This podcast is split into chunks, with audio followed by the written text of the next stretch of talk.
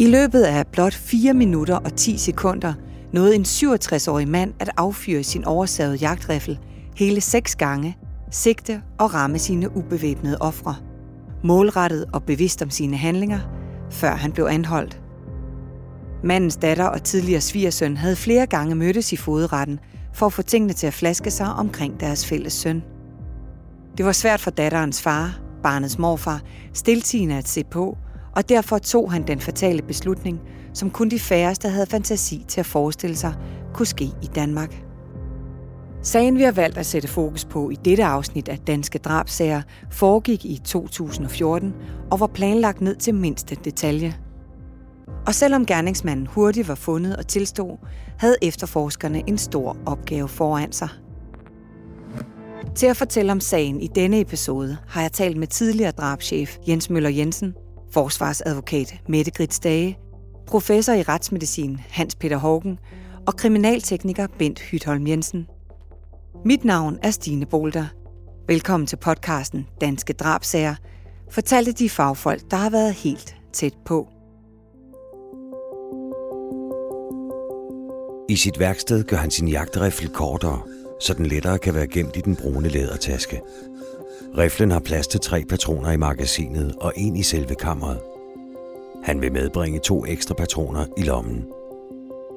På sin computer skriver han et afskedsbrev, som slutter med ordene Jeg håber mine nærmeste vil tilgive, at jeg forlader dem på denne måde.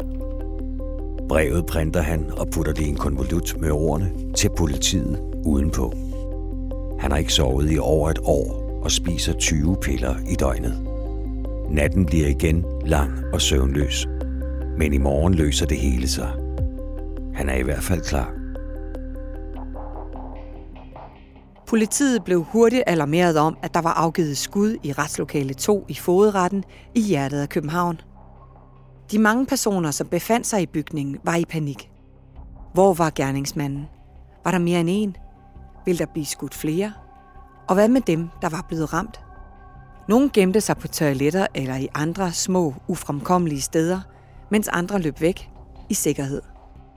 Den daværende drabschef for Københavns politi, Jens Møller Jensen, var på arbejde, men han sad til møde hos politiets efterretningstjeneste, PET, i Søborg.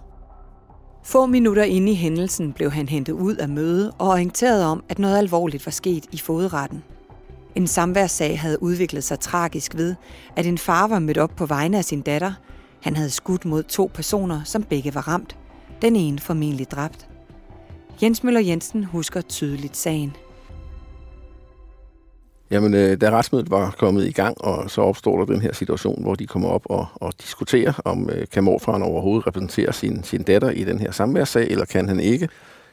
Da de efter et kort stykke tid har diskuteret frem og tilbage, og, og dommeren beslutter, at de ikke kan gennemføre dagens retsmøde øh, med morfaren, men øh, skal finde en dag, hvor, øh, hvor øh, barnets mor, altså hans datter, selv kan møde op, så går de i gang med at sidde og, og kigge i kalender. Og mens de sidder og kigger i kalenderne, svigersønnen, svigersønnens advokat og dommeren, så er det, at morfaren han øh, pludselig øh, rejser sig op, og fra sin medbragte taske, der fjerner den jakke, der ligger henover, og så tager han øh, den jagtrifle, som han har medbragt, og den har han dagen før, har han savet den over, og med den, der skyder han så først mod sin tidligere svigersøn og rammer ham, og øh, svigersønnen øh, råber op, rejser sig og flygter ud af lokalet, og i umiddelbar forlængelse af, af det skud, så afgiver han øh, flere skud og skyder herunder øh, svigersøndens advokat, der også bliver ramt af, af skud. Og i alt bliver der afgivet fire skud inde i retslokalet, og øh, imens de bliver afgivet, så er dommeren, øh, han er, har forladt lokalet, han er flygtet ud af lokalet helt fornuftigt, han har rejst sig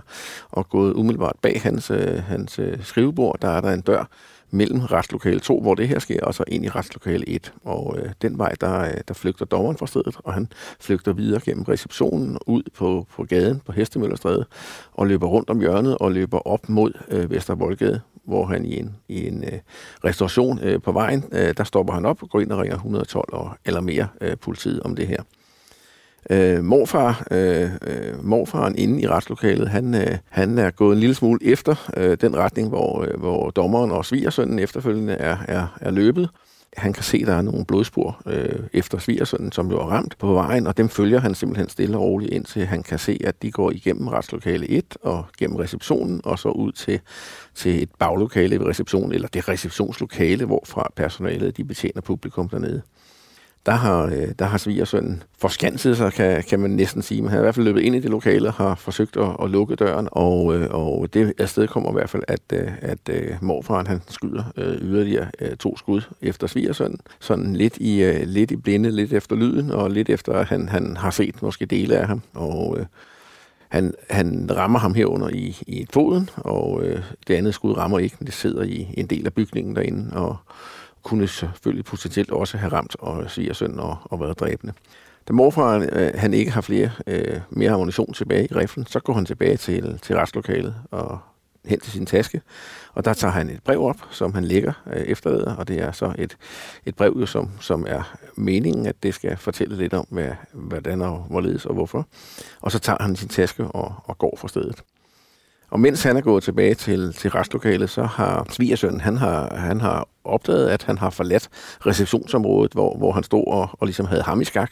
Så han vil, han vil flygte videre ud af bygningen og når lige uden for døren, hvor han så falder om i selve Hestemøllerstræde og når at, at sige til nogle forbipasserende folk, at, at jeg er blevet skudt, jeg er blevet skudt. Og de begynder så straks at, at yde førstehjælp på ham. Når de er lige gået i gang med det, da morfar så selv kommer gående ud af retslokalet, drejer ud af døren og går lige forbi sin, sin tidligere svigersøn, som han jo netop har skudt og angiveligt forsøgt at, at dræbe. Og øh, han går så videre fra stedet og går op af sidegaden og op mod Vestervoldgade. Da han passerer den øh, café, den restauration, hvor, øh, hvor dommeren står og vil ringe til politiet, der ser dommeren ham og får så gjort politiet opmærksom på, at gerningsmanden han rent faktisk går forbi lige i nuet. Og der bliver så sendt... Øh, der er jo flere patruljer selvfølgelig, som allerede er på vej mod, øh, mod øh, fodretten på grund af dommerens øh, alarmering af politiet. Og der er så en af dem, øh, som er meget tæt på det sted, hvor dommeren nu kan fortælle, at gerningsmanden han er. Og det er så en patrulje med en enkelt betjent, som kommer ned og får råbt gerningsmanden an, og han bliver anholdt faktisk lige midt på Vestervoldgade, da han er ved at passere den. Der bliver han råbt op og, og stopper, og knæler sig ned og, og viser sin taske og fortæller selv, at der er en, en skyder i og så videre, og relativt udramatisk bliver han så anholdt. 4 minutter og 10 sekunder efter, at det første skud var afgivet. Så det har været et hektisk øh, øh forløb. Men øh, det er jo ikke slut med den her anholdelse. Der kommer jo masser af politipatruljer øh, til stede. Det er en stor offentlig bygning. Og øh, der er jo ingen af de pa- patruljer, der kommer til stede, der ved, øh, at, at gerningsmanden øh, er anholdt, øh, i hvert fald ikke i, i lige nuet. Øh, og der er heller ingen, der ved, om der er flere gerningsmænd, og der er flere, der er skudt. Der er heller ikke nogen, der ved, at ligger der flere såret inde i bygningen, som også skal, skal have hjælp. Og øh, der skal sådan et større øh, taktisk politiarbejde i, i gang med det, vi kalder at rense bygningen. Man skal ind og se, er der flere gerningsmænd eller flere bevæbnede folk, og, og selvfølgelig herunder søger man også efter personer, der, der skal have, have førstehjælp. Så, øh, så der, der er sådan en, en, en lederpatrulje, øh, der trænger ind der øh, med leder og, og seks mand, og under den form, man nu trænger ind med, med skudsikre vester osv., så, videre, så når de jo frem til, til retslokalet, hvor handlingen er sket, og der finder de jo så advokaten, som er afgået ved døden. Men de er jo lægefolk i den sammenhæng, selvom de er sanitetsuddannede osv., så, videre, så, har de ikke, så kan de ikke erklære nogen død. Så de bjerger ham, så det hedder, og trækker ham øh, væk fra, fra lokalet, mens de arbejder så videre ind i bygningen for at sikre den. Så bliver han øh, båret ud og, og lagt i entréen, og der kommer så en læge umiddelbart efter, som, som erklærer ham død. Patruljerne øh, de fortsætter med at rense bygningen op. De finder flere øh, vidner. Der har jo været en del mennesker inde i fodretten den dag, dels i andre retslag, og, og dels nogen, der har siddet og ventet på, at, at deres sag skulle behandles øh, senere. Og de er jo flygtet op i bygningen og så videre, så, så politipersonalet finder en, en del mennesker inde i bygningen, der, der sådan mere eller mindre skræmt sidder og, og gemmer sig og får, får så tømt øh, bygningen. Ja, der, der er afhørt i den her sag ret mange vidner, øh, omkring 90, og cirka de 60 af dem befandt sig inde i eller lige omkring øh, selve øh, fodretten, da det her skete. Så der er mange mennesker på stedet. Og de skal jo selvfølgelig sikre sig ud i, i god ro og orden, og så er der nogle af dem, de bliver, bliver jo tilbudt krisehjælp, dem der har været, været tæt på hændelsen og, og så videre. Og først da, da de ligesom er, er færdige, det her politipersonale med rensbygning, så er det, at efterforskerne skal i gang øh, med, med det tunge dokumentationsarbejde af, af selve det her drab og den her tragiske sag. Hvor var du henne i alt det her? Jamen, det var en tirsdag. Jeg havde startet øh, øh tirsdag morgen kl. 8 med at holde øh, noget personalemøde og havde snakket om, om, om ugens sager. Og så den dag skulle jeg sammen med nogle andre politiledere fra København til et møde ude i politiets efterretningstjeneste, hvor man skulle diskutere en lille smule om, øh, om sagsbehandling af sager mod øh, danskere, øh, der eventuelt vil blive kidnappet i, i udlandet. Og jeg bliver så kontaktet. Der kommer simpelthen en medarbejder fra PFT og banker på. Venter ikke på, der bliver sagt, kom ind. Han kommer ind og siger, at jeg skal tale med Jens nu. Og jeg går så ud, og, og i røret, der er så øh, den centrale efterforskningsleder fra Københavns Politi, som, som giver mig en kort orientering om, hvad det er, man ved, der er sket, sådan lige her øh, ganske få minutter efter, at, øh, at drabet og hændelsen er sket. Og jeg tror, jeg bliver ringet op en 6-8 minutter efter det er sket gerningsmanden, mens jeg taler med ham, for jeg ved, at gerningsmanden er anholdt. Og, øh, og øh, jeg ved jo så, at selvfølgelig skal der større efterforskningsarbejde i gang. Jeg ved også, at det, der allerførst skal ske, udover at den bygning jo skal renses, og det var man så i gang med det at blive ringet op, det er jo så, at, at så skal der nogle kriminalteknikere ind, og, øh, og det var en dygtig, øh, rutineret efterforskningsleder, der var, øh, Henrik Vedel, på arbejde den dag i, i Københavns politi. Jeg havde helt tiltro til, at det kunne han godt starte op i, i Fredero. Så, så jeg ringede til en af mine egne efterforskningsledere, Carsten Arles, og han startede op med, med et hold på en 5-6 mand ude fra, fra Tejlholmen, hvor, hvor personfarlig kriminalitet har til huse. Og, øh, og han kørte så ind til Hestemøllerstræde og ventede på, at, at der var øh, skabt det, der nu skulle til det grundlag for, at efterforskerne kunne komme i gang. Og det første, det er jo så, at han, han får fat i nogle kriminalteknikere, som, som øh, så kører til stedet, og der kommer en retsmediciner til stedet, og man går ind og laver en findestedsundersøgelse, og herunder en findestedsundersøgelse laver man også et ligesyn og, øh, og sådan de helt indledende sporsikringer på, på den dræbte person. Og øh, når det er sket, så bliver den dræbte kørt væk i en, øh, i en rustvogn, bliver, bliver pågældende kørt til øh, Retsmedicinsk Institut, hvor der så senere skal foretages en, en obduktion. Og når det er sket, så får teknikerne øh, så uhindret adgang til at arbejde videre på gerningsstedet, og det sker så i samarbejde med en af, af mine efterforskere. Jeg blev selv, fordi jeg vidste, der var det her lange, lange sagsforløb, det skulle i gang, så blev jeg til mødet ude i, i øh, uh, PET.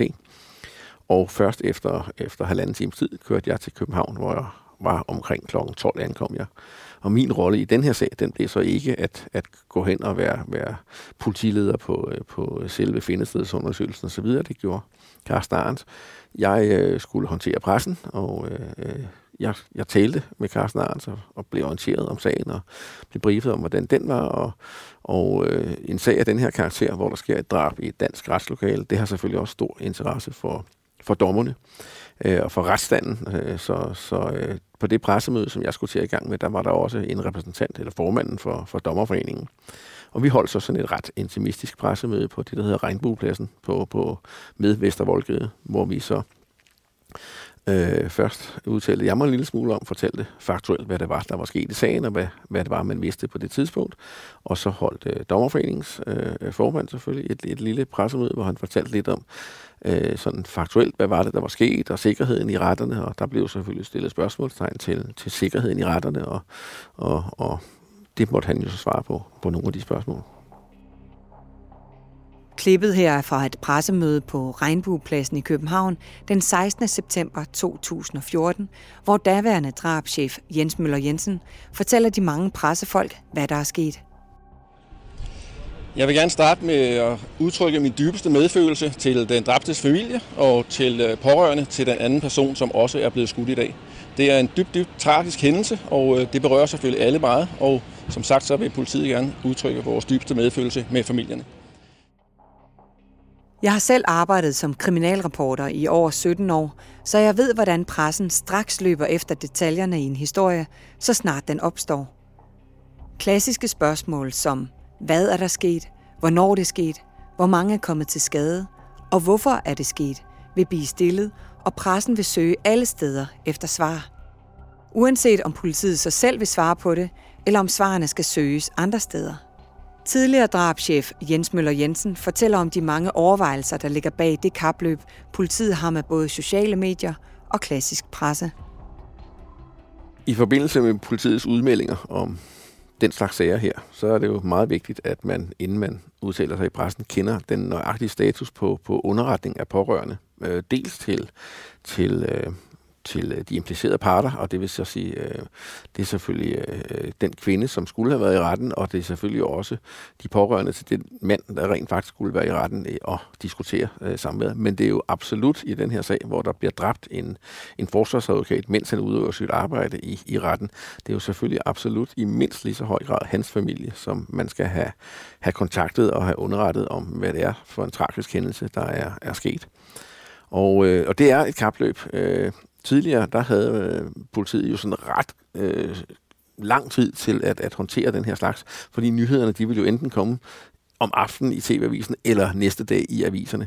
Men sådan er det ikke i dag. I dag så kommer nyhederne øh, ganske, ganske få minutter efter på nettet. Og, øh, og øh, politiet skal jo levere øh, de relevante nyheder, dem øh, som vi kan bruge selv i efterforskningen, og dem, der er en, en, en stor public service interesse i, dem, dem leverer man jo også i det omfang, det, det, det giver mening. Men, øh, men øh, pårørende skal selvfølgelig ikke opleve at, at høre om, at deres øh, øh, far, at deres øh, mand, at deres søn, deres bror eller andet er blevet, blevet dræbt på arbejde. Øh, det skal de ikke høre i medierne. Øh, og, øh, og medierne beskrev jo meget hurtigt, at der var tale om det her drab, og det ved de jo, fordi de øh, filmer jo, at der ligger en mand i, i øh, entréen øh, til, til retten, som bliver, bliver undersøgt, og så derefter bliver kørt væk i en rustvogn, så de er godt klar over, at der er en, der er afgået ved døden. Man ved ikke, hvem det er. Men vi starter i hvert fald det her kapløb op, og i den her situation skulle vi jo have fat på, på flere forskellige skoler, og vi skulle have fat på en arbejdsplads til, til, øh, til hustruen til den dræbte advokat. Og det er jo selvfølgelig en, øh, en, en tragisk opgave. Og i den her situation, der var det Nordsjællands politi, vi kunne trække på. Man bruger den politikreds, hvor, øh, hvor de pågældende befinder sig, og det var så Nordsjællands politi, der fik den øh, triste og tunge opgave at køre ud og øh, få fat i de pårørende de forskellige steder, de nu var, og få samlet dem og få dem orienteret om, om den tragiske hændelse.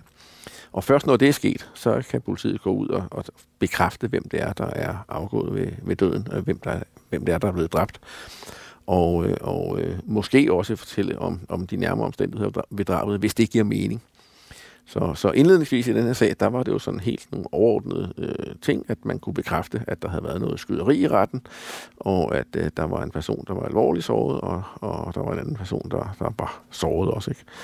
Og så ret hurtigt kunne man så bekræfte, at der var sket det her drab, og senere på eftermiddagen, så kunne man så bekræfte, hvem det var, der var blevet dræbt, at det var en advokat, der havde været på arbejde. Så det er sådan et øh, tragisk tungt øh, forløb. Og sideløbende med det, det skal der selvfølgelig bruges nogle folk til at håndtere det. Og så er man jo så i fuld gang på gerningsstedet med at sikre, og man skal jo have fat i våbnet, og det skal man jo have sikret, og det havde gerningsmanden jo selv med, og man skal jo have fat i det brev, han har skrevet, og, og så se, hvad er det for noget.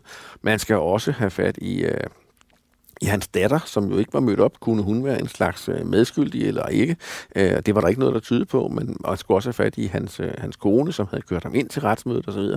Og man skal hjem på bogpælen for at finde ud af, hvad er det, der er sket? Er der, er der flere ting der hjemme, man kan bruge som bevis i, i sagen?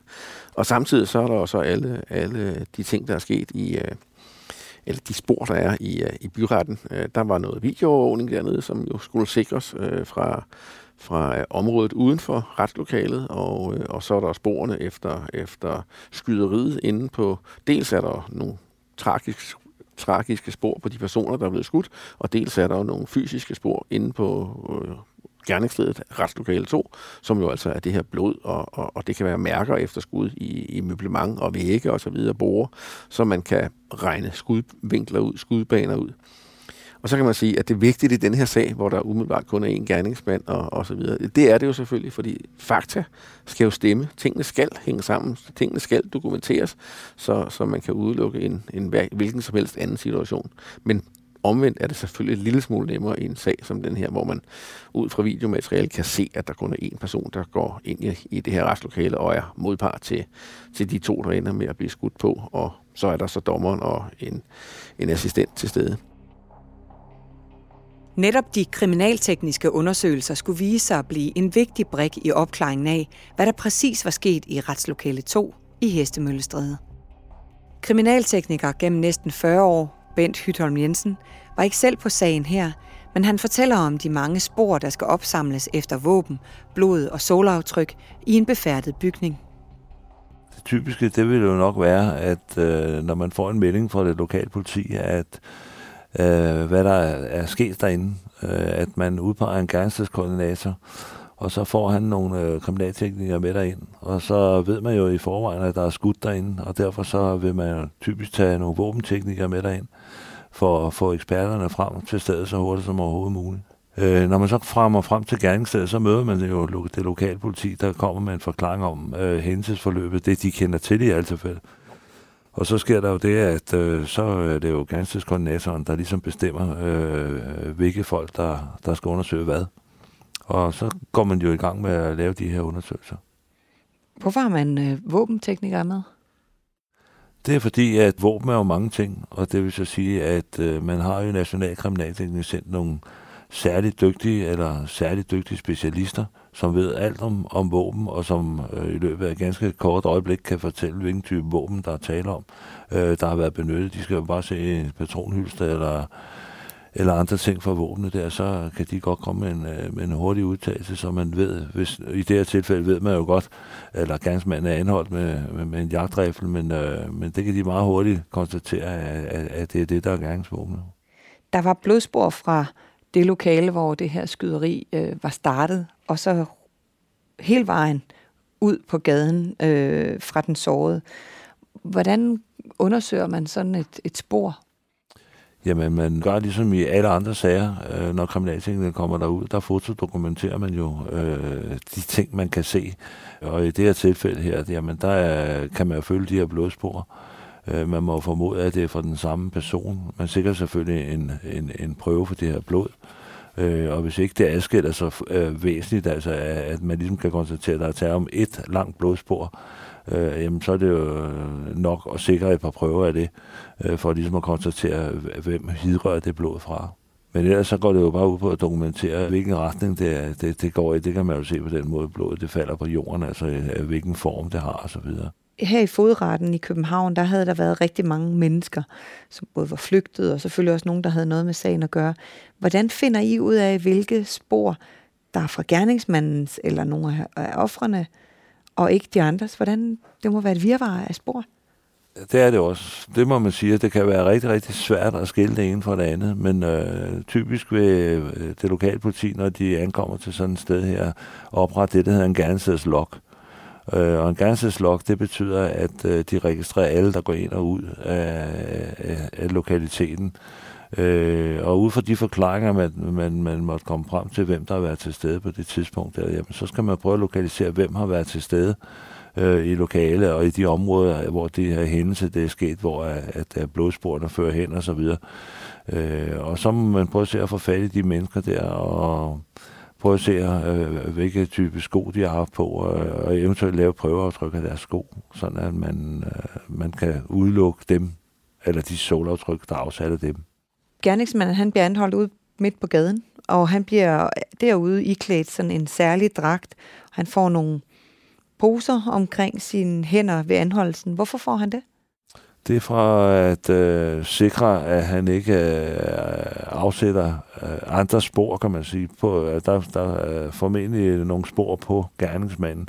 Det øh, afhængig af, hvor tæt han har været på, på sine ofre. Øh, så kan der jo være blodstænk eller, øh, fra, fra offerne på hans beklædning eller på hans, hans hænder. Under alle omstændigheder, så er der stor sandsynlighed for, at når han har afgivet et skud, eller seks skud, tror jeg endda det var, øh, med, med, med den her jagtrifle, at, at øh, han så måske har nogle øh, krudtpartikler øh, på sine øh, hænder øh, og på sin beklædning. Øh, fordi at øh, når man afgiver et skud, så afgiver finghætten i patronen, øh, den afgiver sådan nogle øh, små partikler, og dem kan man øh, sikre ved at, at foretage sådan en afdubning med sådan en afdubningssæt. Altså ligesom der er sådan noget tape ude på spidsen af, af sådan en dub, og så duber man, øh, og så sender man det på Teknologisk Institut, hvor de kan lave en analyse og finde ud af, at der er tale om fingerhættepartikler. Krudtslam. Ja, det, det kan du godt. Det, det, det, det, det, det hedder fingerhættepartikler. Han havde efterladt et brev til politiet, stod der på det. Hvordan undersøger man sådan et brev? Jamen, det øh, tager man selvfølgelig med ind i National Kriminalteknisk Center, og så øh, undersøger vores øh, dokumentspecialister. De undersøger det, øh, og så bliver det undersøgt for fingeraftryk også. Og så afhængig af hvilken type, øh, om det er en kuglepen, der er blevet skrevet med, eller, eller om det er på en computer for eksempel, og det er en print, udprint. Altså hvis nu det er en kuglepen, øh, jamen, øh, så kan man sammenligne kuglepen pasta, øh, og man kan også øh, lave en, en, øh, en skriftprøve, øh, hvis man kan få øh, den sigte til at, at skrive det samme på et stykke papir, for at se, om, om det er samme skrift. Og hvis i fald det er øh, udskrevet på en computer, jamen så kan man øh, måske, hvis han har gemt det inde på computeren, kan man jo få undersøgt computeren i IT af IT-eksperterne. Og så vidt jeg husker, øh, mener jeg også, at de fleste printer, de, dem kan man identificere, når de har lavet print. Selvom man måske tænker, at der ikke er nogen grund til at bruge så meget tid på at samle spor i en sag, hvor gerningsmanden har erkendt det faktiske, og vidner har set det ske, så skal der i enhver drabs efterforskning samles tekniske spor, laves forhøringer og sikres retsmedicinske undersøgelser. Kriminalteknikernes arbejde og detaljerede sporsikring tog lang tid, men til sidst var der styr på alle detaljerne – Blod fra den sårede i et spor fra retslokalet og ud til fortorvet foran fodretten. Et projektil blev sikret, som havde ramt den tidligere svigersøn, og derefter smadret et lag af en termorude i retsbygningen. Og selvfølgelig blev også afskedsbrevet fra den 67-årige sikret, for blot at nævne nogle af de mange tekniske spor.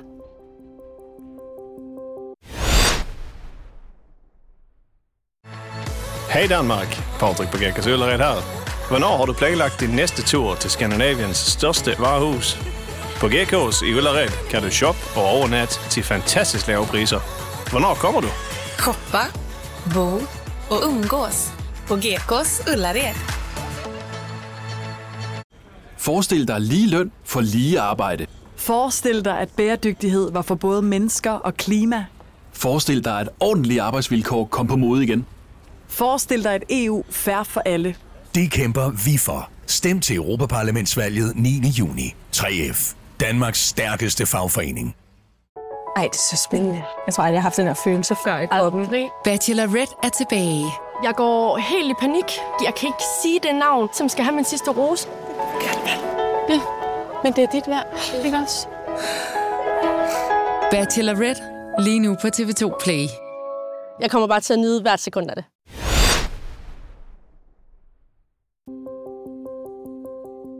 Da han fjerner jakken og tager riflen op af tasken, ser svigersønnen det med det samme. Men for sent. Morfaren sigter og affyrer det første skud direkte mod den 31-årige tidligere svigersøn. Tumult og skrig fylder rummet. Stolene skramler, da panikken breder sig. Der lyder endnu et skud. Endnu et. Og så et til. Advokaten ligger stille – mens han genlader riflen med sine sidste to patroner, løber den tidligere svigersøn ud af rummet. Med riflen klar til endnu et skud, følger han det blodige spor. Den vagthavende retsmediciner blev tilkaldt til fodretten i Hestemøllestræde i København for at holde et ligesyn. Professor i retsmedicin og daværende statsopdocent Hans Peter Hågen fortæller. Altså, der stod vi med en opgave, som jo på mange måder ligner andre opgaver, retsmediciner har på et findested, eller gerningssted. Og det er jo at observere den afdøde i de omgivelser, vedkommende blev fundet i. Og i dette tilfælde var det jo heller ingen tvivl om, at det var på det sted, selve drabet var sket. Andre gange kan det jo være, at personen er dræbt et sted, og så bliver transporteret til et andet sted, hvor han eller hun blev fundet. Og derfor taler man om gerningssted og findested, og her er gerningssted og findested det samme. Nå, men øh, det, det drejer sig om, det er, som jeg sagde, at øh, observere den afdøde i øh, de omgivelser, øh, han eller hun blev fundet i. Og det er for at se, hvad var det vedkommende var død af? Kan man se det på det, øh, på, på det øh, tidligere tidspunkt i undersøgelsen? Øh, og det kan man jo, hvis det nu er skudhuller, og man kan se, at øh, i afdøde, og man, der er måske projektiler på, øh, på gerningsstedet, måske øh, ruder, der er skudt i stykker, øh, så ved man, at her er der affyret flere skud. Og så kan man altså se forhåbentligvis, hvor skud er gået ind og hvor skud er gået ud. I hvert fald, hvor der er skudlige zoner Selvom man måske ikke endnu kan afgøre, hvor der var indskud og udskud. Og det er for at hjælpe politiet lidt med at komme i gang. Ja, det var et skud, det her. Det var ikke knivstik eller, eller kølleslag. Og så er det også at prøve øh, at afgøre så godt man nu kan, hvornår det skete, hvornår vedkommende var død. Igen, i denne sag havde det ikke en stor betydning, fordi det var jo vidner til det hele. Men det er et sådan bestemt mønster, øh, man gå igennem hver gang, når man er ude på findestedet. Det er, er vedkommende død? Ja. Kan man se, hvad vedkommende er død af? Ja, måske. Øh, og det kunne man i det, det her tilfælde. Øh, hvornår vedkommende død? Jamen, det undersøger vi så ved at tage temperaturen på den afdøde og sammenligningen med temperaturen i omgivelserne. Øh, eventuelt, hvis der er kommet dødstivhed og ligepletter. Alt det bliver brugt til at sige til cirka, hvornår vedkommende var død. Vi kan aldrig sige sikkert, det bliver et interval. Men her var det ligesom mere for at se, hvad, hvad var vedkommende døde af. I det her tilfælde er det så nødvendigt at komme hen og tage fat i, i den afdøde og, og vende og dreje ham, eller hvordan? Om det er nødvendigt? Ja, det vil det jo være. For eksempel, hvis det nu er snak om en skudlæsion. Så øh, vil det være af betydning at se, hvor gik projektile ind, hvor gik det ud. Ud fra det kan man jo sige noget om retningen på dette skud.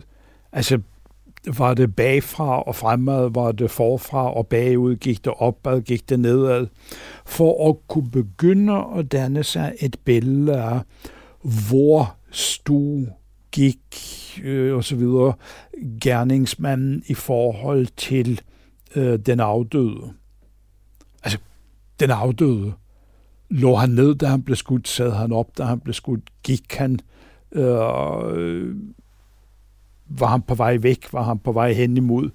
Sådan nogle ting kan man begynde at sige noget om allerede på findestedet. Kan I se, hvad, hvilke skud der er det første? Øh, nej, det kan man normalt ikke, navnligt når det kommer hurtigt efter hinanden, øh, skuddene. Øh, men jeg vil nu sige, altså, og det er på det generelle plan, hvis man har et skud igennem hovedet, og, og et igennem en arm, og et igennem et ben, og blev fundet et godt stykke væk fra, hvor det første skud helt klart er, er faldet, så er det nok ikke skud i hovedet, der var det første. Du løber ikke så langt efter, du har skudt igennem hovedet. Men du kan godt løbe meget langt, selvom du har skudt igennem armen. Altså for at prøve at sætte lidt på spidsen. Men man kan godt være skudt igennem hjertet, og alligevel har bevæget sig ganske langt, inden man falder om. Et indskudssår, altså der hvor projektiler eller kuglen rammer kroppen, så vil øh, projektiler jo så gå igennem de indre organer, der måtte være i det område. Jamen, hvis der er brystet, så kan det gå igennem lunger, eventuelt gennem hjerte. Og så vil det være lesioner der, hvor projektiler forlader kroppen igen, svarende til udskudsåbningen. Og så vil der typisk være en masse blod. Altså blod inde i brystet.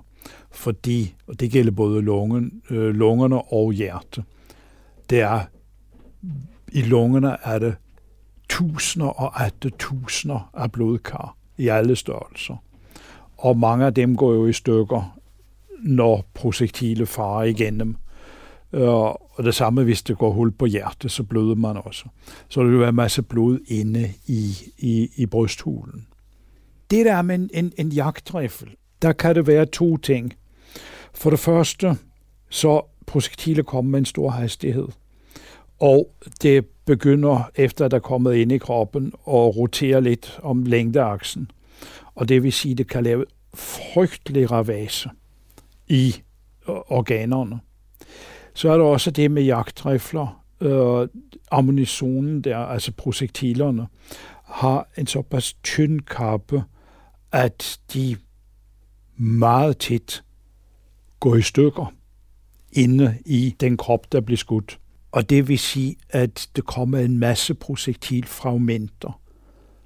Og de ødelægger også de organer, det går igennem, så det næsten kunne se ud, som om der var sket en eksplosion. Så det er altså meget ødelæggende for de organer, der bliver ramt eller er i nærheden, når der var projektile går igennem. Og ikke nok med, at gerningsmanden skulle undersøges, men det her offer, der overlevede skuddet, øh, han var livsfarligt kvæstet af de her skud, men han overlevede måske mirakuløst, det ved jeg ikke, det ved du noget om. Altså, jeg vil sige, at han har været heldig. Jamen altså, får projektil gennem kroppen, altså som rød hele vejen igennem kroppen, øh, maven, bryst og så videre, så er man jo heldig, at det ikke er ramt et af de en af de rigtig store blodkar, altså hovedpulsåren, eller øh, ramt ind i hjerte, lungepulsåren, sådan så man lynhurtigt døde på grund af, af, af blodtab. Så han har været heldig, øh, og han er jo også blevet undersøgt. Man undersøger også dem, der ikke dør. Altså rejsmedicin undersøger en masse levende mennesker, øh, og har øh, jo fast aftale, eller aftale, øh, det er jo politiet, der styrer det, men det er jo helt almindeligt, at rejsmedicinere så kommer på hospitalet og undersøger den person, der nu er kommet til skade. Undersøger vedkommende på hospitalet. Alle lig inde hos jer, de bliver jo øh, scannet, kan jeg forstå. Hvorfor gør man det? Altså, det at scanne, det er øh, CT-scanning. Og CT-scanner, det er jo en avanceret form for røntgenapparat, øh, hvor man også kan fremstille røntgenbillederne i tre dimensioner, så man får 3D-billeder. Øh, og det kan jo gøres inden obduktionen, det kan gøres efter obduktionen, det kan gøres, når, når det passer. Billederne har man, og de lagres i mange, mange, mange år. Øh, og øh, det er god i skudsager for eksempel. Så kan man ud fra CT-scanningen fordanne sig et godt billede af de forskellige skudkanaler. Og det vil sige altså indskud og udskud, så man inden obduktionen allerede er klar over, hvilken vej skuddene gik, og hvilke organer, der så er påvirket, ødelagt mere eller mindre af, af skuddene så er det jo også vældig gode til at se projektiler. Altså hvis man er skudt, men projektiler ikke har forladt kroppen igen, altså de indskud, og så ligger projektiler derinde, så kan man se øh, projektilet klart og tydeligt på røntgenbilledet, så man ved lige nøjagtigt, hvor det er. Og det er en stor hjælp under obduktionen at vide nøjagtigt, hvor projektilet er, sådan så man kan få projektilet ud uden at skade det. Det er overordentligt vigtigt, at vi ikke skader projektiler, for det skal undersøges af øh, våbenteknikerne bagefter. Og ud fra de mærker, der er på projektiler, kan man faktisk finde ud af lige nøjagtigt, hvilket våben, der har været brugt, forudsat at man har våbne. Øhm, og der skal vi altså ikke komme til at skade projektilerne med at rise dem med knive eller lignende. I den her sag, hvad viste obduktionen så? Den viste, at øh, han var skudt i ryggen, og at projektilet gik igennem øh, brystkassen og havde lavet lesioner på venstre lunge og var også gået igennem hjerte, igennem hjerte, højre side af hjerte, Højre hjertekammer var ramt, og det vil sige, at det var skudt hul i hjertet. Og så var der så naturligvis masse blod. Altså, det var skudlæsionen i hjertet, der var den dødelige af de skudlæsioner, han havde. Da dødsårsag og dødsmåde var på plads, kunne efterforskerne fortsætte deres arbejde med at klarlægge, hvad der var sket før, under og efter drabet og drabsforsøget. Et interessant fund på den 67-årige gjorde efterforskningsarbejdet lettere for politiet. Daværende drabschef Jens Møller Jensen fortæller om den specielle situation. Omkring gerningsmanden øh, er situationen den, at han jo bliver anholdt ude på, på gaden, og da ligesom betjenten har styr på, at han har sikret våben, og, og at gerningsmanden han er samarbejdsvillig, så går han jo hen og taler med ham, og der laver han det, der hedder en visitation. Det gør man altid af personer, der bliver anholdt. Og i forbindelse med det, der finder han øh, sådan en lille øh, elektronisk ting øh, i, brystlommen på ham og spørger, hvad er det for noget? Og det siger gerningsmanden sig selv, at jamen, det er en, øh, en diktafon, han har medbragt. Og det viser sig så, at han rent faktisk har medbragt en diktafon, som han tænder umiddelbart, inden han går ind i retslokalet. Så hele hændelsen, altså selve drabet, selve skudafgivelsen øh, og den efterfølgende øh, jagt af sin, den tidligere svigersøn, deres ordveksling osv., den er rent faktisk optaget og kan dokumenteres. Og det bliver sådan ret væsentligt at, at få det her lydspor sat sammen med det videospor, der så er fra, fra fodrettens øh, overvågningsvideo, og det bliver så spillet i en længere sekvens øh, ved, ved de retsmøder, der senere hen er i, øh, i sagen. Og er selvfølgelig en væsentlig del af, af dokumentationen over, over handlingerne. Så øh, det er meget pudsigt, kan man sige, paradoxalt sag, at hvor, hvor gerningsmanden selv øh, medbringer noget øh, lydoptagelse, der ender med at blive ret kraftig bevis mod, mod ham selv.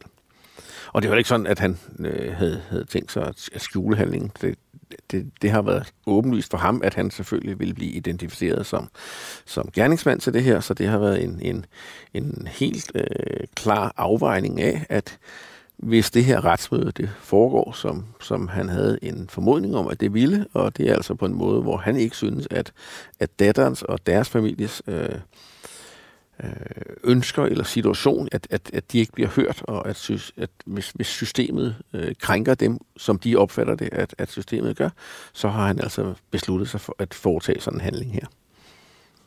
På diktafonen var der øh, som sagt øh, optagelser af hele øh, sekvensen, hvor, hvor øh, skuddene bliver afgivet ind i retten, og, og de to personer bliver ramt. Men øh, den fortsætter med at optage, øh, da, da gerningsmanden han øh, selv forlader byretten, og lige da han går ud, og faktisk i det øjeblik, lige efter han passerer sin svigersøn, der ligger og får førstehjælp øh, på, på gaden ved, ved døren til, til fodretten, der siger han, hold kæft, jeg skulle have taget flere patroner med. Og øh, det er jo svært at vide, om det var myndet på, på ham selv eller på, på svigersønnen.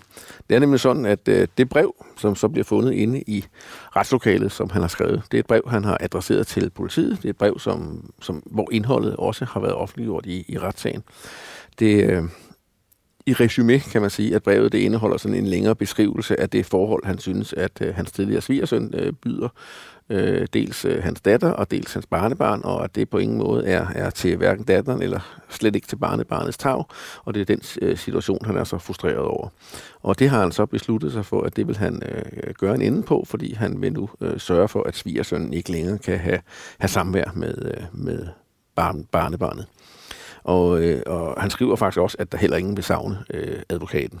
Så man kan sige, at i, i det brev beskriver han sådan relativt øh, konsekvent, at, øh, at han vil skyde begge de her to mennesker, og måske også, at han har planlagt, at de skal, skal dræbes. Og endelig så slutter han med at sige, at, øh, at, at beskrive i brevet, at han også beklager over for, for sin egen familie, at han har valgt at forlade verden på, på den her måde. Og i det kan man jo godt ligge, at han havde tænkt sig at begå selvmord. Så bemærkningen, da han forlader retten, hold kæft, jeg skulle have taget flere patroner med, den kan jo gå på både, at ja, han havde måske haft lejlighed til at skyde øh, svigersønnen på, på jorden uden for retten, hvis han havde haft flere patroner, og den kan også gå på, at han kunne have skudt sig selv og begået det muligt planlagte selvmord, hvis han havde haft flere patroner med. Og den kan selvfølgelig også gå på begge dele. Optagelserne fra diktafonen har været offentliggjort i retten og i forskellige medier som Ekstrabladet og TV2. TV2 bragte en dokumentarudsendelse om sagen, og dele af diktafonoptagelserne kan stadig høres på hjemmesiden. Her er blandt andet det øjeblik, hvor morfaren blev anholdt i Vestervoldgade. Stop! Hey! Politiet! Ja. Stop! Stop! Rolig, rolig. Sæt posen fra dig nu. Hvad sker der? Sæt posen fra dig. Jeg har sat den. Godt. Han sidder med sit store hvide skæg og pæne blå skjorte ved siden af sin forsvarsadvokat, den Danmarkskendte Merete Stagetorn, i Frederiksberg Ret. Hun er som altid ulasteligt klædt og har en hvid perlehalskæde om halsen. Stagetorn tager ordet, ser rundt og taler indtrængende til rettens medlemmer. Med klar stemme fortæller hun, at det er kærligheden til barnebarnet, der har fået morfaren til at gøre, som han har gjort. Det skal retfærdiggøre mandens handlinger – så han får den lavest mulige straf. De afspiller diktafonens optagelser, og den tidligere svigersøns hårrejsende, grusomme bøn for livet fylder retssalen. Brikkerne i sagen var hurtigt lagt for Københavns politis afdeling for personfarlig kriminalitet. Gerningsmanden havde erkendt, de faktiske omstændigheder passede, og han var anholdt med det gerningsvåben, som var blevet brugt i retten. Jens Møller Jensens folk var på arbejde non-stop de første par dage, men snart kunne de skalere ned. Den her sag er jo en, en tragisk, øh, men, men øh, for politiet relativt nem sag. Det er sådan øh, et, et par dages øh, tungt arbejde, og så overgår den til at være en, en enkeltmandssag, som så jo gentagende gange selvfølgelig skal, skal afhøre gerningsmanden i, i sagen. Og når politiet har efterforsket sagen færdig, så bliver den jo videregivet til, til anklagemyndigheden, og der er jo så en jurist, som måske har nogle, nogle ekstra ønsker, og der er jo selvfølgelig også en forsvarsadvokat på, en jurist for, for den tiltalte, som jo måske også har nogle ønsker om nogle yderligere afhøringer, og, og øh, de skal jo så gennemføres, de afhøringer, og så bliver der berammet retsmøde. Og så bliver sagen behandlet, og en drabsag øh, bliver meget ofte behandlet i to retsinstanser, og det er, det er den her jo også blevet både i, i byretten og i, i landsretten. Politiet gennemfører jo rensagninger, og ved rensagningerne finder man jo forskellige effekter, og de skal jo også teknisk undersøges og holdes op mod de øh, effekter, der er fundet på, på gerningsstedet, og så man kan sige, at det er eksempelvis i, i, i den her situation, at, at den pibe, der bliver fundet, øh, den er, er matcher øh, resten af den rifle, som er fundet nede på, på gerningsstedet. At, som man kan sige, jamen den er tilvirket på, på bopælen, den løbet er savet af, den er klargjort til den her handling, og det skal man selvfølgelig også tidsfeste. Øh, er det noget, der sker lige fem minutter inden man tager ind i retten, eller er det noget, der sker dagen eller ugerne før? Fordi det har jo også en rolle i forhold til at, at finde ud af, hvor længe har, har det her skyderi været planlagt. Er det sådan en pludselig indskydelse, eller er det en en grundigt planlagt øh, situation. Sagen mod morfaren blev ført ved Frederiksberg Ret i marts 2015. Forsvarsadvokat Marete Stagetorn forsøgte forgæves at få rettens medlemmer til at idømme gerningsmanden den laveste mulige straf. Hun argumenterede for, at det ikke var en skærpende omstændighed, at drabet var sket i en retssal, som anklageren ellers argumenterede for. Men da dommen faldt torsdag den 19. marts 2015, var afgørelsen klar. Fængsel på livstid. Det fik dog ikke gerningsmanden til at give op. Han ankede sagen og fik en ny forsvarsadvokat, Mette Grits Dage, som husker sagen tydeligt. Jeg kom ind i den her sag ved, at jeg efter der var faldet dom i byretten, hvor den tiltalte han jo havde haft den, øh, den nu afdøde Merete Statoren som sin forsvar, blev jeg kontaktet af hans familie, der spurgte, om jeg ville tage sagen for ham i landsretten, og øh, det ville jeg selvfølgelig gerne. Gjorde du der nogle overvejelser i forhold til, at øh, han havde slået en, hvad skal man sige, af dine egne ihjel? Det er selvfølgelig lidt specielt, at man skal være forsvarer for en øh, mand, som har dræbt en af ens kolleger, og, og jeg kendte ikke den pågældende advokat, øh, så det var ikke noget, som på nogen måde gjorde, at jeg overvejet en ekstra gang, om jeg vil tage sagen, fordi alle har jo ret til en forsvar, uanset hvem man har slået ihjel. Men selvfølgelig var det da lidt underligt, at det var en, som udførte det samme arbejde som jeg. Og selvom jeg ikke kendte ham, så havde jeg faktisk sendt en, øh, en kondolencebuket over til hans kontor, dengang at jeg læste i avisen, at han var død, fordi jeg synes jo, det var sådan noget, der kom meget tæt på. Øh, og så er det jo så lidt underligt, at man bagefter står der og skal være forsvar for drabsmanden. Men øh, det, er, det er gamet. Hvornår mødte du ham så for første gang, gerningsmanden? Første gang, jeg mødte den her gerningsmand, det var, da jeg besøgte ham nede i øh, arresten i Nakskov, øh, hvor jeg jo selvfølgelig havde øh, læst sagen fra byretten, og så skulle jeg ned og hilse på min klient, og vi skulle så i gang med at oparbejde et tillidsforhold og lægge en strategi for, hvordan vi skulle gribe sagen ind i landsretten. Og hvordan øh, forbereder man sig så til sådan en sag? Nu var det her jo dybest set en øh, uh, tilståelsesag. Altså, der var ikke så meget at komme efter. Han var jo mere eller mindre taget på færre gerning. Men alligevel så var der selvfølgelig en masse forberedelse op til ankesagen, øh, fordi at han havde jo fået livstid. Og øh, det er jo den strengeste straf, man kan få, og det var første gang, at jeg havde en, der havde fået livstid. Så det er klart, at øh, jeg lagde rigtig mange kræfter i den her sag. Og jeg greb det også lidt anderledes an, end det var gjort i byretten, fordi selvom sagen kørte som tilståelsessag, hvor man normalt ikke har vidner, så valgte jeg rent faktisk i samråd med min klient at indkalde et vidne i landsretten. Og mit formål med at indkalde et vidne i landsretten, selvom det var en tilståelsessag, det var, at jeg ville forsøge at få straffen ned, så det ikke længere hed livstid. Jeg indkaldte derfor hans datter, øh, fordi hun skulle fortælle landsretten om, hvordan hendes far han havde været voldsomt, voldsomt berørt af den her samværssag, som havde kørt i flere år, og hvordan det havde påvirket hans psyke rigtig meget. Og der håbede jeg jo derved at, så må sige, at tale lidt til, til landsrettens hjerte. Det lykkedes så ikke. Det gik jo således øh, i landsretten, at øh, man stadfæstede byrettens dom om, at min klient skulle have livstid. Og øh, normalt kan man jo kun komme i by- og landsret, men vi søgte det, der hedder procesbevillingsnævnet, om at få lov til at få sagen prøvet i højeste ret for tredjeinstansbevilling, fordi det her var en speciel sag. Der var noget principielt over det her spørgsmål ved, skal det koste livstid, når der kun er en, der er død, og skal det koste livstid, når gerningsmanden han er så højt oppe i årene. Og vi fik rent faktisk tilladelsen til at komme i højeste ret. Øhm, det var øhm, en stor udfordring, øhm, dels fordi man jo altid gerne vil gøre det godt, når man står i højeste ret. Selvfølgelig først og fremmest af hensyn til klienten, men man vil jo også helst selv gøre en god figur. Og for mig øh, var det også noget særligt, fordi det faktisk var min første sag i højesteret, så jeg var jo forberedt til tænderne. Men øh, højesteret var altså helt enig med by- og landsret i, at det her, det var så groft, at det skulle give livstid. Hvorfor synes du, han skulle have mindre i straf end livstid?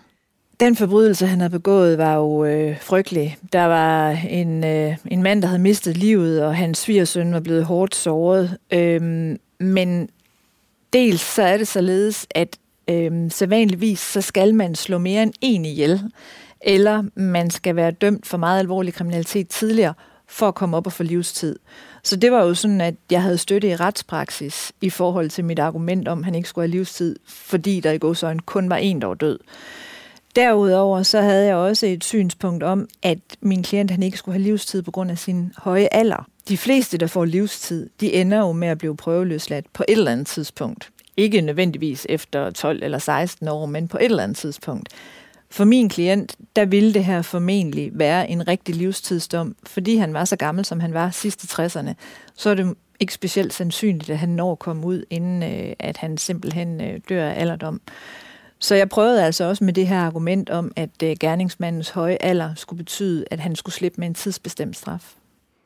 Hvordan var det så ikke at, at få straffen sat ned for ham? Jamen, når man står med en klient, og man har kæmpet hans sag, øh, og den klient han har et, et ønske om at enten blive frifundet, eller som i det her tilfælde få straffen sat ned, så er det selvfølgelig et nederlag at sige til ham, jamen øh, det kommer vi altså ikke ret langt med. Og i særdeleshed i den her situation, hvor det er, jo var en, en helt almindelig ældre mand, som jo kunne have været min egen morfar nærmest, ikke? Øh, som jo aldrig havde været på kant med retssystemet før, og nu skulle jeg sige til ham, jamen, øh, kan du have det så pænt, og du kommer nok aldrig ud i det fri igen. Øh, du skal formentlig dø i, i fængslet. Øh, det, det var da særdeles ubehageligt, og jo, ja, jo, det var jo et nederlag. Hvordan er det som forsvar at skulle forsvare en, man ved, der har begået et drab for eksempel? Når man er forsvarsadvokat, så er det jo vilkårene, og det er jo en, en væsentlig bestanddel i vores retssystem, at alle har ret til en forsvar, og som forsvar skal man forsvare sin klient, uanset om man ved, at han er skyldig. Så det er ikke noget, der betyder noget for mig. Jeg kan sagtens, selvom det måske lyder sådan lidt øh, hårdt, så kan jeg sagtens stå i retten og gøre gældende, at min klient han er uskyldig, selvom jeg måske i virkeligheden godt ved, at det er han nok ikke. I den her sag, der var det jo ikke et spørgsmål om, at min klient han skulle frifindes. Der erkendte han jo, at han havde begået det her drab og drabsforsøg. Så der var det udelukkende spørgsmål om, hvad er den rigtige straf? Og jeg tror, alle kan forstå, at det er vigtigt, at vi finder det rigtige strafniveau. Så det var på ingen måde øh, problematisk for mig at argumentere for, at han ikke skulle have livstid, selvom det var en rigtig grov forbrydelse. Man skal huske på, at jeg gør jo det her øh, ud fra en, som sige, en objektiv synsvinkel. Øhm, og, og derfor kan jeg jo også stå og sige, at jeg synes, livstid det er for hård en dom. Men det er klart, at for dem, der er pårørende til de afdøde, eller for den person, som måske stadigvæk har men efter at være blevet skudt, selvom han overlevede, der er livstid jo ikke nødvendigvis for hård en straf. Så det kommer jo altid an på, hvad er det for nogle øjne, der ser på den her straf. Sagen den endte jo med, at min klient han også i højeste ret fik livstid, og øh, noget af det, man lagde vægt på som skærpende, det var, at det her det var øh, nøje planlagt, og så var det begået i en retsbygning, som jo er et sted, hvor borgerne skal kunne føle sig trygge. Og jeg er slet ikke i tvivl om, at det har virkelig vægtet meget for rettens vurdering af, hvad det her det skulle koste. For det er jo klart, at øh, vores retssamfund, det kan ikke fungere, hvis det er sådan, at øh, de folk, der møder op i retten, både øh, vidner, tiltalte, advokater, dommer og anklager, de skal gå rundt og være bange for, at der lige pludselig er en eller anden, der øh, trækker et våben. Så det har helt sikkert været højesterets intention at sende et signal i den her sag. Der har været lidt snak omkring, øh, om han gerningsmanden egentlig ville begå selvmord bagefter, eller hvad det var, han, han talte om, han skulle have taget nogle flere patroner med. Ved du, hvad der er op og ned på den sag? Det var en ret speciel sag, den her, fordi min klient han havde jo rent faktisk optaget seancen på diktafon.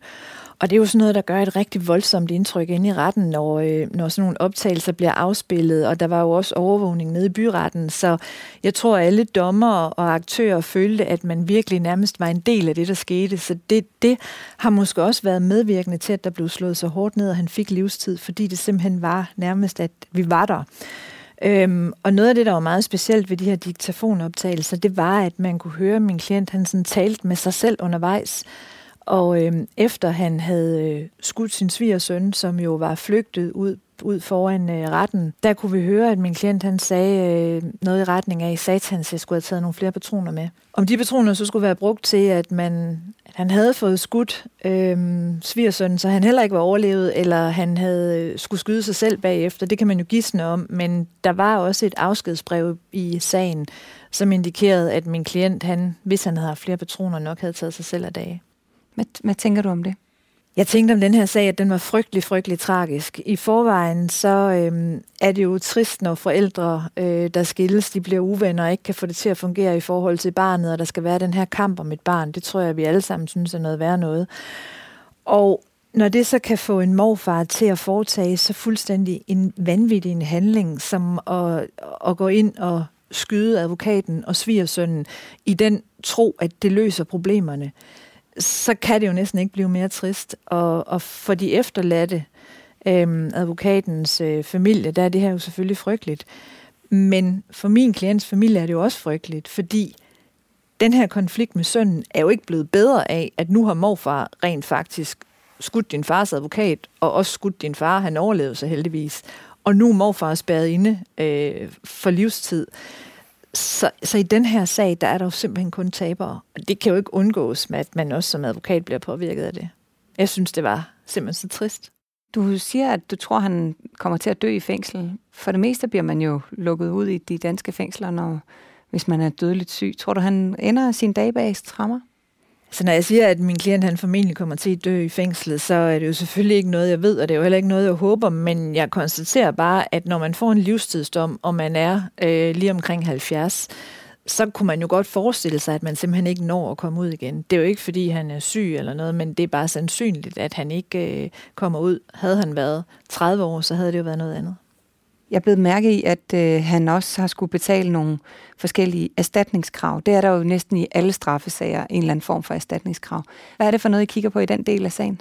Det er jo sådan, at erstatningsansvarsloven regulerer, hvornår en gerningsmand skal betale erstatning til enten de efterladte eller til øh, den person, der er kommet til skade.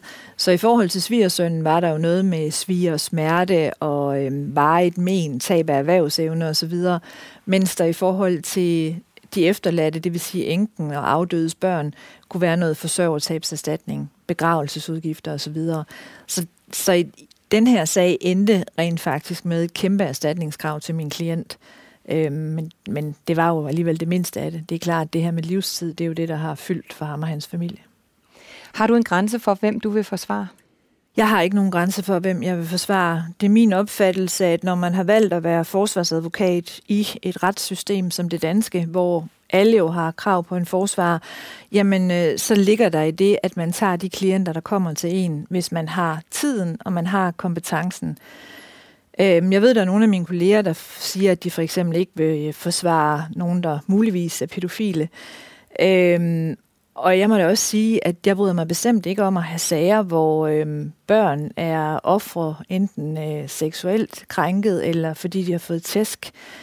Øh, men jeg mener bare, at man er nødt til at tage de klienter, som ønsker ens bistand, fordi ellers så kommer man jo i en situation, hvor man lige pludselig skal vurdere, jamen er det bedre at tage en, der har lavet hjemmerøveri, øhm, og i den forbindelse måske voldtaget en gammel dame, end det er at være forsvarer for ham, som muligvis har krænket et barn, eller er det bedre at tage ham, som øh, er bandemedlem og har likvideret to andre bandemedlemmer.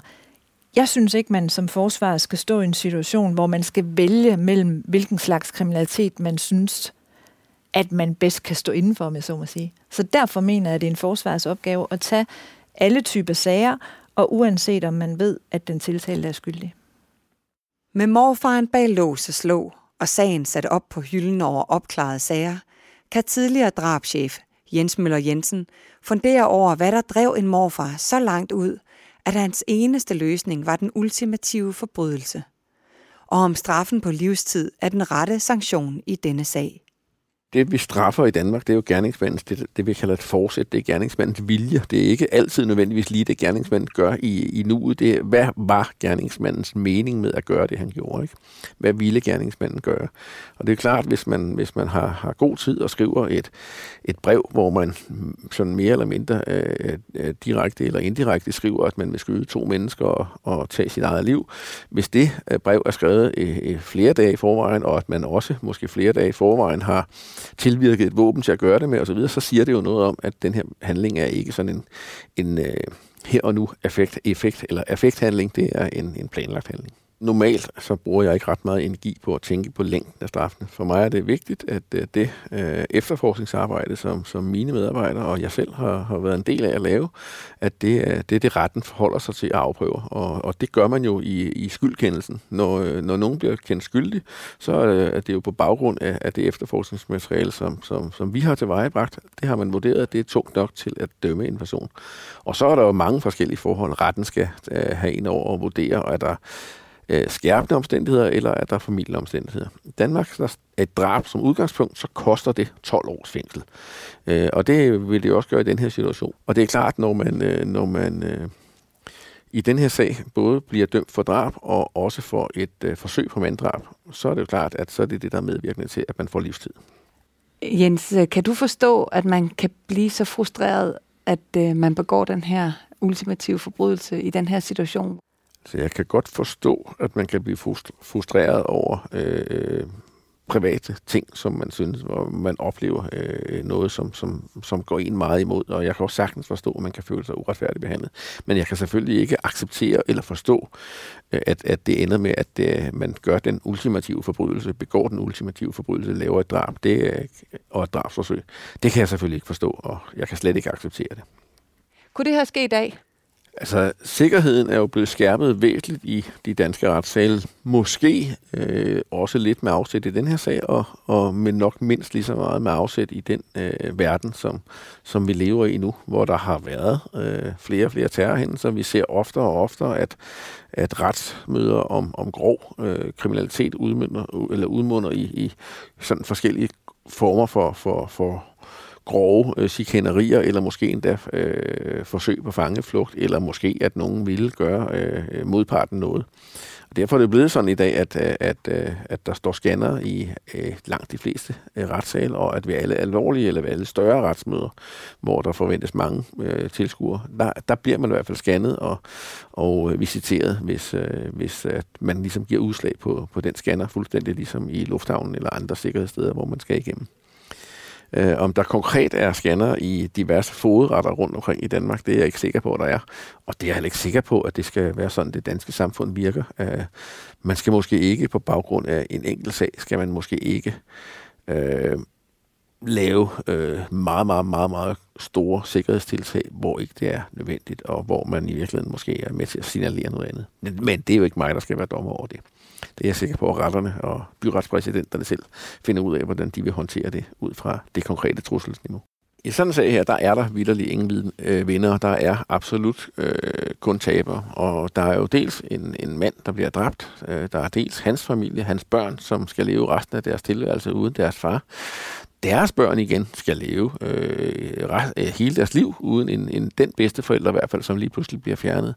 den dræbtes kone skal jo lige pludselig også leve uden sin mand og sin medforsørger osv.